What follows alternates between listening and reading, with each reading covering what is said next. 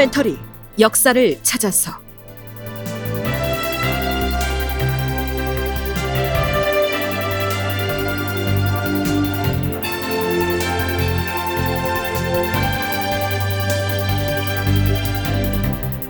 제 1196편 반란군 도성을 향해 진격하다. 극본 이상락 연출 황영선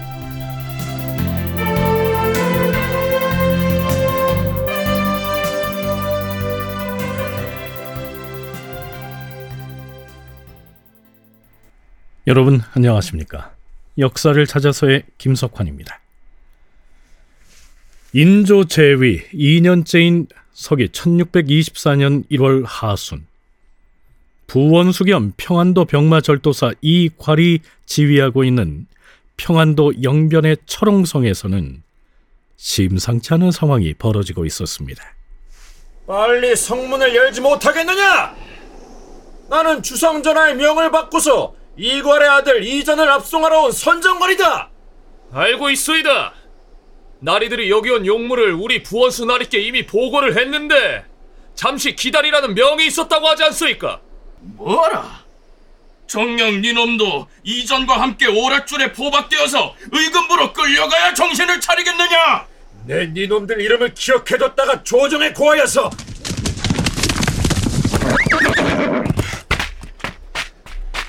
성문을 열어라.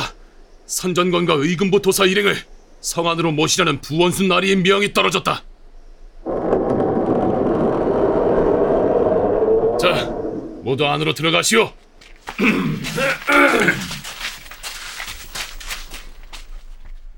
어명을 받고 영변에 파견된 의군부 도사 일행이 자 드디어 영변의 철옹성 정문을 통과해 안으로 들어갑니다. 이 괄이 반역을 일으키겠다고 부하 장수들에게 이미 선포를 한 상태에서 의군부 도사 일행은 그 사실을 모르고 들어간 겁니다.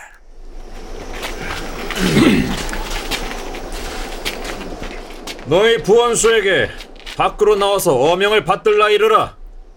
부원수는 아들 이전을 압송하는 일에 협조하시오. 바로 그때 이괄이 등장합니다. 무엇들 하고 있느냐? 저자들의 목을 베어라!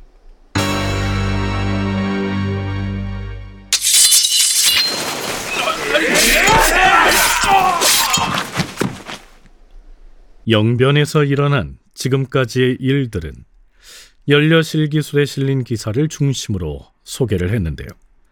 인조실록에선 이 대목을 간단하게 이렇게만 기술하고 있습니다. 부원수 이괄이 의금부도사 고덕상, 가도사 심대림, 선전관 김지수, 그리고 왕명 전달을 위해 동행한 내시 김천림 등을 영변에서 죽인 다음에 휘하 장수들을 위협하여 반역을 일으켰다.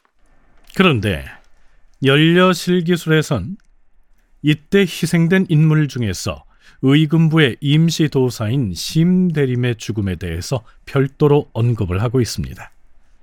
참고로 심대림의 부친은 심대인데요. 심대는 이런 사람이었습니다. 심대는 사관원의 사관을 역임한 문관이었는데 임진왜란이 일어나자 근왕병 모집에 힘썼다. 그 공로로 선주의 신임을 받아 승정원 우부승지와 좌부승지를 지내면서 임금을 가까이에서 호종하였다. 얼마 뒤 경기도 관찰사가 되어서 한양 수복 작전을 계획하였다. 그러나 한양 도성 안의 사람들과 서로 소통하면서 때를 기다리던 중 경기도 상령에서 왜군의 야간 기습을 받아 전사하였다. 그랬는데 이런 심대의 아들인 심대림이 하필이면 의군부의 임시 도사로 임명돼서 이괄의 아들을 압송하기 위해서 영변에 갔던 것입니다. 1월록이라고 하는 문헌엔 이런 기록이 보입니다. 심대림은 심대의 아들인데 이때 그의 나이가 자기 아버지 심대가 임진왜란 때 외인에게 죽임을 당할 때의 나이와 같았다. 영변으로 떠날 때 집에 재변이 있어서 심히 걱정을 하며 두려워하더니 마침내 이괄의 손에 죽임을 당하였다. 자, 일이 이렇게 됐으니 이괄은 본격적으로 군사 동원을 위한 조치를 취해 나가야 했겠죠. 부원수 나리 조정에서 어명을 받고 나온 관리들을 죽였으니 후속 조처를 시급히 취하지 않으면 안 됩니다. 그렇습니다, 나리. 우선 거사 날짜부터 정한 다음에 인근 병영의 장수들과 수령들을 불러서 동참시켜야 할 것입니다. 거사일은 내일, 즉 1월 22일로 정할 것이다. 내가 부원수의 자격으로 인근의 병영과 수령들에게 명을 내려 보낼 터이니 동작이 날랜 군관들을 선발하여 집결하게 하라. 인근 고을의 수령과 장수들에게 용건을 뭐라고 전달해야 할 것인지 군사상의 문제로 시급히 상의해야 할 일이 있으니 밤낮을 가리지 말고 속히 이곳 영변으로 모이라고 전하라. 서둘러 출발시키라.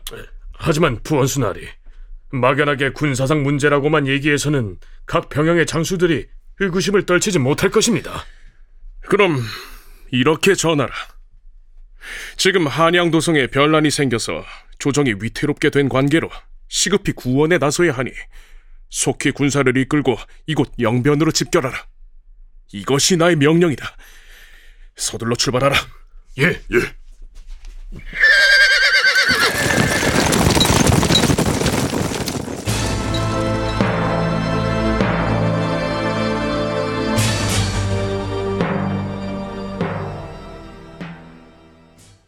이 괄이 비록 부원수에다 평안도 병마사를 겸하고 있었으나 인근 고을의 수령이나 병영의 장수가 모두 이괄의 명을 따른 건 아니었습니다.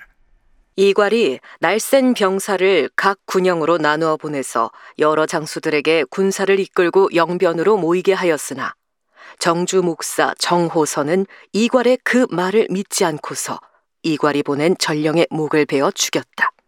그러는 중에 중군 남이흥은 평양으로 달려가서 도원수 장만을 만나는데요. 이때 장만은 병을 앓고 있었죠. 참고로 남이흥의 계급을 중군이라고 했는데요. 이 중군은 종 이품의 무관직으로 각 군영의 대장급에 해당하는 군대 계급입니다. 부원수 나리 아무래도 심상치 않은 일이 일어난 것 같습니다. 무슨 일인데 그러는가? 제 부하인 군관 남두방이 사사로운 일로 영변에 가 있다가 이괄의 군사들에게 잡혔는데 이괄이 남두방을 놓아주면서 저에게 전하라고 편지 한 통을 써주었다고 합니다. 그래. 그 편지에 무슨 내용이 담겨 있던가? 아무래도 수상쩍어서 편지를 개봉도 하지 않은 채로 도원수 나리께 가지고 왔습니다. 자, 열어보시죠. 어디? 1월록에서는 이 편지의 내용을 자세히 기술하지는 않았는데요. 이괄이 남이흥에게 보낸 편지의 한 대목을 이렇게 소개하고 있습니다. 지금 우리 조정에는 밝은 임금이 옥좌에 계시지만 흉악한 무리가 조정에 가득 찼으니 임금님 옆에 포진한 악한 무리를 그대로 두고 볼 수가 없다. 단연코 그 자들을 숙청하지 않을 수가 없다. 편지를 읽은 장만은 즉각 이렇게 명하죠. 이 사실을 속히 조정에 알려야 한다. 당장 전령으로 하여금 한양으로 출발하게 하라. 이괄의 반란 소식을 조정에 알린 장만은 병석에 누운 채로 장수들에게 이렇게 말합니다. 역적 이괄이 부원수의 칭호를 이용해 1만 명의 군사를 동원하여 반역을 일으켰으니 그 막강한 예봉을 경솔히 꺾을 수는 없을 것이다. 내 비록 명색이 도원수의 직함을 가지고 있으나 거느리고 있는 군사가 수천에 지나지 않으니 내 힘으로는 대적하기가 힘든 실정이다. 그러니 그대들은 여러 고을의 전령을 보내서 출동 가능한 군사를 모두 거느리고 평양으로 오도록 재촉하라. 그리하여 저들이 도성으로 진격하는 것을 여기서 차단하도록 전력을 다하기 바란다.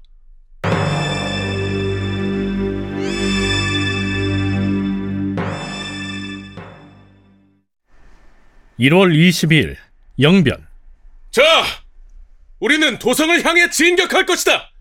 출정하라!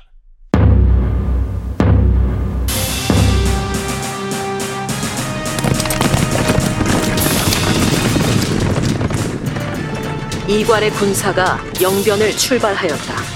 이괄은 한명년, 이수백, 기익현 등의 장수들과 함께 남하를 시작했다. 영변을 출발한 반란군은 평안도 개천을 향해서 사이길을 이용하여 빠르게 이동하였는데 이는 도원수 장만과의 교전을 피하려는 것이었다. 이괄의 군대는 기율이 엄격하게 잡혀 있었고 조직이 잘 정비되어 있었다. 자, 그런데요. 이때 안주 목사와 안주의 방어사를 겸하고 있던 정충신의 움직임을 주목할 필요가 있습니다. 정충신은 숙천부사 정문익에게 이렇게 명합니다. 난 도원수가 있는 평양으로 갈 터이니 이곳 안주는 그대가 방어하도록 하라. 히랴! 이괄의 군대가 정상적인 경로로 진군을 한다면 영변에서 안주를 거쳐 평양으로 그리고 평양을 점거한 뒤에 개성을 향해서 나아가겠죠. 자, 그렇게 보면 안주는 매우 중요한 지점인데요. 안주 목사이자 안주 방어사인 정충신이 안주의 방어를 딴 사람에게 맡기곤 곧바로 도원수가 있는 평양으로 달려가는 것이죠. 평양의 원수부, 즉 도원수 사령부에 도착하자 장만이 불같이 화를 냅니다. 아니, 안주 방어사 정충신이 안주 방어를 포기하고 도원수가 명을 내리지도 않았는데 임진을 무단히 탈하여 평양으로 오다니! 이는 용서할 수가 없다. 정충신 저자를 포박하라! 그러자 정충신이 이렇게 말합니다. 도원수 나으리 반란군의 계획은 신속하게 한양으로 진군하려는 것이 틀림없습니다. 따라서 영변에서 안주를 거치지 않고 새길로 돌아갈 것입니다. 설령 안주를 거친다 해도 이괄이 거느린 대군을 안주에서 막아낼 수는 없습니다. 따라서 작은 외딴성 하나를 고수하고 있는 것보다는 이곳 평양으로 와서 도원수 나리의 명령대로 움직이는 것이 옳다고 판단했습니다. 그러자 장만도 정충신을 처벌하진 않습니다. 좋다. 내가 그대에게 정예기병 100명을 줄 터이니 군관 조시준과 함께 다시 안주로 가서 반란군을 방어하라. 그랬는데요. 정충신은 안주로 가는 도중에 이괄의 군대가 안주를 거치지 않고 셋길로 돌아서 개천 쪽으로 갔다는 말을 듣게 됩니다. 정충신의 예상이 맞아떨어진 것이죠. 그런데요. 민족문화 대백과 사전엔 이렇게 기술돼 있습니다. 정충신은 도원수 장만의 휘하에서 대장이 되어 이괄의 군사를 황주와 안산 등지에서 무찔러 공을 세웠다. 그는 평소 이괄과 친분이 두터웠으므로 이괄의 난이 일어나자 자신의 결백을 입증하기 위하여 성을 버리고 도원 수부가 있는 평양으로 갔던 것이다. 나중에 그 일로 고발되어서 체포되었으나 은혜를 입고 풀려났다.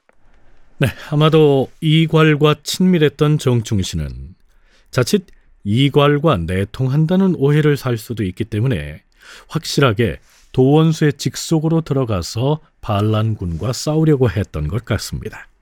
더구나 문회 등이 처음 반역 사건을 고변할 때 그의 이름도 거론된 바가 있었으니까요.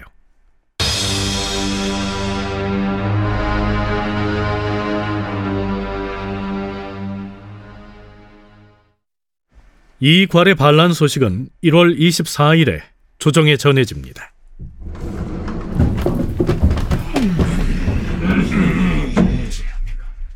영의정 이원익을 비롯한 대신들과 영모 사건을 추국하던 추국관 그리고 이귀, 이서, 신경진 등 반정의 주역들이 편전으로 들어오죠. 이괄 그자가 결국 반역을 도모하다니 어찌 이럴 수가 있는가? 상황이 급박하게 되었는데 계책을 어찌 세워야 할 것인지 영상부터 의견을 말해보시오. 전하, 역적 이괄이 군사를 일으켰으므로 관서 지방의 민심이 통요될 듯 싶으니 민심을 진정시키는 방책을 세워야 하옵니다. 신이 예전에 평안 감사로 있을 때 조금이나마 크고 백성들을 돌보아주고 안정시킨 경험이 있사옵니다.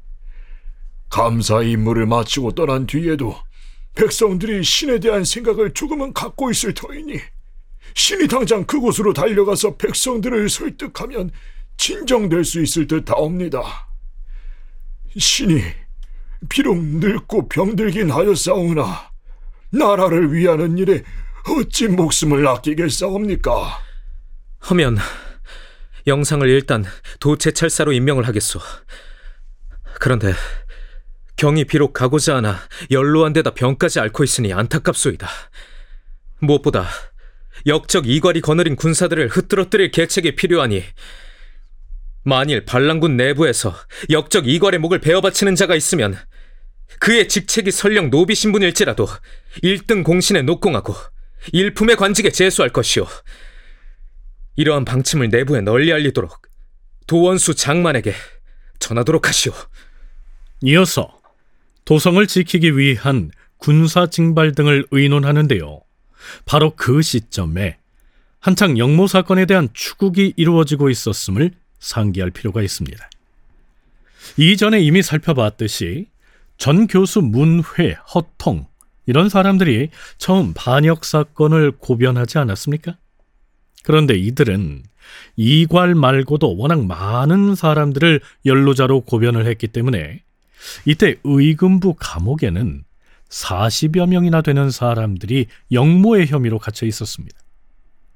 그 중에는 기자헌을 포함해서 이괄보다 훨씬 직급이 높은 사람들이 줄줄이 잡혀와 있었지요. 자, 우선 동북아 역사재단 장정수 연구위원의 얘기 들어보시죠. 이괄은 무장 중에 되게 높은 급이 아니에요, 지금 현재. 가장 높은 분들이 누구였냐면 이시연하고 성욱이라는 사람이 있습니다. 이 사람은 둘 다 훈련대장을 했고요. 둘 다 통제사를 했던 사람들이에요. 굉장히 높죠. 성욱이는 재밌는 게 유이분의 사돈이에요. 이시연은 한중겸의 사돈입니다. 그러니까 굉장히 끝발 높은 무장도 따로 있어요. 근데 이 두 사람이 어떻게 나왔냐면 훈련 도장이 아직 훈련 도, 감에 아직 연이 닿아가지고 그 병사들이 이 사람한테 충성을 맹세한다는 거죠.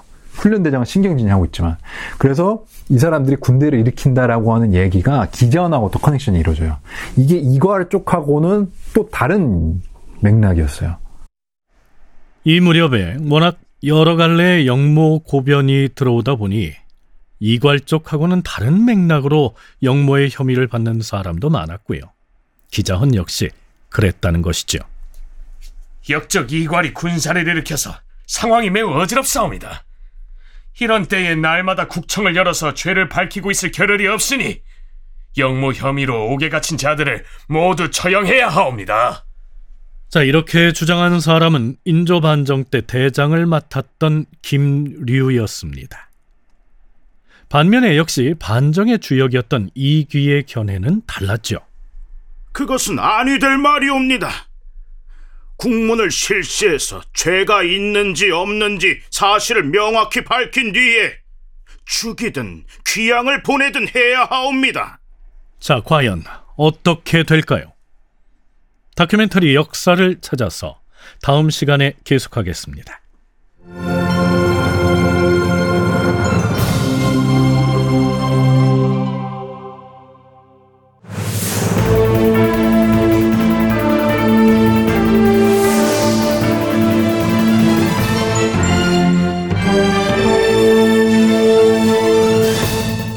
다큐멘터리 역사를 찾아서 제 1196편 반란군 도성을 향해 진격하다 이상락 극본 황영선 연출로 보내드렸습니다.